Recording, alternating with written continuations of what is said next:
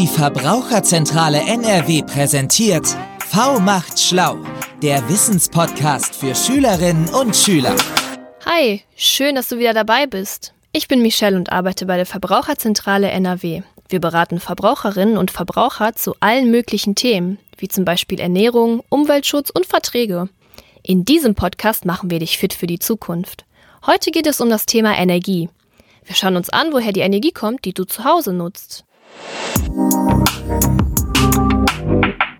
Ich erinnere meinen Bruder immer daran, überall das Licht auszumachen und seinen Computer auszuschalten, wenn er ihn nicht braucht, damit er nicht so viel Strom verschwendet. Strom wird nämlich in großen Kraftwerken hergestellt und das ist schlecht für die Umwelt. Wir alle nutzen jeden Tag Energie in Form von Strom und in Form von Wärme, zum Beispiel für die warme Dusche oder die Heizung. Diese Energie gewinnen wir aus verschiedenen Energieträgern. Energieträger sind Stoffe, die Energie in sich tragen. Aber Energie kann auch aus anderen Quellen gewonnen werden, wie zum Beispiel aus der Sonne. Oder aus dem Essen, richtig? Nach dem Mittagessen habe ich immer ganz viel Energie und will direkt rausgehen und Fußball spielen. Genau, wir Menschen nehmen unsere Energie über die Nahrung auf. Der Mensch isst und trinkt, damit er Energie hat, um sich zu bewegen. Heute sprechen wir aber über die Energie, die wir nutzen, um Strom und Wärme für unser Zuhause zu erzeugen. Wir unterscheiden dabei zwei Gruppen von Energieträgern. Auf der einen Seite die fossilen und auf der anderen Seite die erneuerbaren. Fossile Energieträger sind vor Millionen Jahren aus abgestorbenen Pflanzen und Tierresten entstanden. Zu den fossilen Energieträgern gehören Erdgas, Erdöl und Kohle. Wenn wir Kohle verbrennen, entsteht Wärme, die genutzt werden kann, um Strom herzustellen. Dieser Strom kommt dann bei dir aus der Steckdose. Auch Erdöl und Erdgas können verbrannt werden, um Energie zu erzeugen. Oft passiert das direkt bei dir zu Hause im Heizkessel. Auch dabei entsteht Wärme. Mit dieser Wärme wird Wasser erhitzt und das warme Wasser wird über Rohre in deine Heizung gepumpt. Geh gerne mal zusammen mit deinen Eltern in euren Heizungsraum und schau nach, welcher Energieträger bei euch verwendet wird. Vom letzten Mal weiß ich noch, dass die Kohle in großen Kraftwerken verbrannt wird. Dabei entsteht CO2 und das ist schlecht fürs Klima denn die ganzen Sonnenstrahlen können deswegen nicht mehr zurück ins Weltall. Wenn das passiert, wird es auf der Erde immer wärmer. Richtig. Wenn wir Gas, Öl und Kohle verbrennen, produzieren wir leider nicht nur Wärme, sondern auch Abgase. Eines dieser Abgase ist Kohlendioxid, kurz CO2 genannt. Weil sich das CO2 in der Atmosphäre sammelt, wird das Klima auf der Erde immer wärmer. Dieser Klimawandel hat viele Folgen. Das Eis an den Polkappen schmilzt und es gibt mehr Naturkatastrophen, wie zum Beispiel Waldbrände und Stürme. Deshalb ist es wichtig, möglichst wenig Strom und warmes Wasser zu verbrauchen. Wenn mein Bruder also mal daran denkt, den Computer auszumachen, schützt er damit das Klima. Ja, stimmt. Doch das CO2 ist nur das eine Problem. Ein anderes Problem ist, dass Erdgas, Erdöl und Kohle nur begrenzt verfügbar sind. Außerdem gibt es sie nicht überall. Die fossilen Energieträger werden deswegen über weite Strecken zu dir nach Hause gebracht. Öl meistens auf Schiffen. Leider gibt es manchmal Unfälle. Dabei können große Mengen Öl ins Meer fließen. Wenn Öl ins Meer fließt, ist das auch schlecht für die Umwelt. Im verschmutzten Wasser sterben viele Tiere und Pflanzen.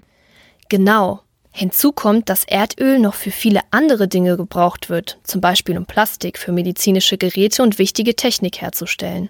Deshalb ist es ein sehr wertvoller Rohstoff, mit dem wir sparsam umgehen sollten. Aber ist Kohleabbau nicht auch schlecht für die Umwelt? Ja, es gibt Braun- und Steinkohle. Beide Kohlearten werden genutzt, um Strom herzustellen. Dafür wird sehr viel Kohle benötigt. Steinkohle wird tief unter der Erde ausgegraben.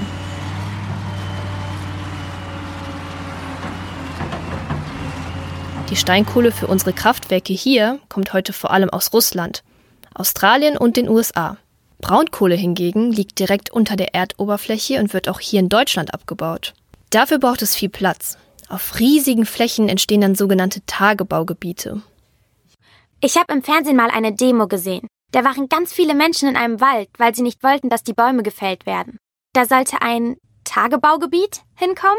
Genau, um große Tagebaugebiete anzulegen, müssen Bäume abgeholzt und sogar ganze Dörfer abgerissen werden. Viele Menschen müssen umziehen und Wälder werden kleiner oder verschwinden ganz.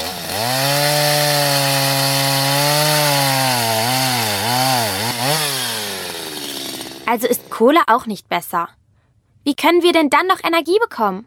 Neben den fossilen Energieträgern Erdgas, Erdöl und Kohle gibt es zum Glück noch die erneuerbaren Energiequellen, wie Sonne, Wind und Wasser. Wir bezeichnen sie als erneuerbar, weil sie uns unendlich zur Verfügung stehen. Die Sonne kann ja nicht einfach jemand ausknipsen. Und es gibt auch keinen Knopf dafür, dass der Wind aufhört zu wehen. Toll ist, dass bei der Energiegewinnung aus Sonne, Wind und Wasser kein schädliches CO2 entsteht. Strom und Wärme aus erneuerbaren Energiequellen zu gewinnen, ist deshalb viel klimafreundlicher. Bei uns in der Straße gibt's ein Haus, da sind schwarze Platten auf dem Dach. Meine Mama hat mir erklärt, dass sie das Sonnenlicht in Strom umwandeln. Das funktioniert auch, wenn es regnet oder Wolken am Himmel sind. Das stimmt. Die Platten sind Solarmodule. Sie nehmen das Sonnenlicht auf und erzeugen daraus Strom. Ein bisschen Sonnenlicht gelangt auch auf diese Platten, wenn es regnet und bewölkt ist. Ähnlich ist es beim Wind. Auch wenn der Wind nur wenig weht, produzieren Windräder Strom.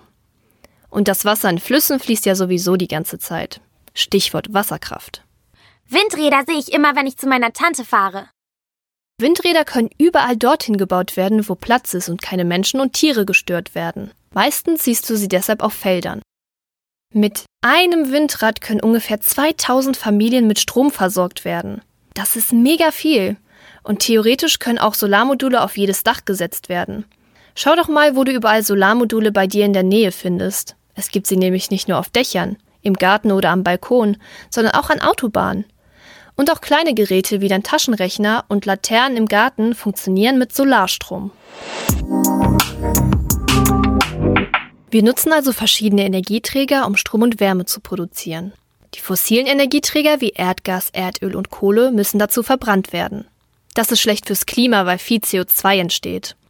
Klimafreundlicher sind Strom und Wärme aus erneuerbaren Energiequellen wie Sonne, Wind und Wasser. Der Strom, der in Deutschland aus der Steckdose kommt, wird leider noch zu einem großen Teil aus Kohle hergestellt.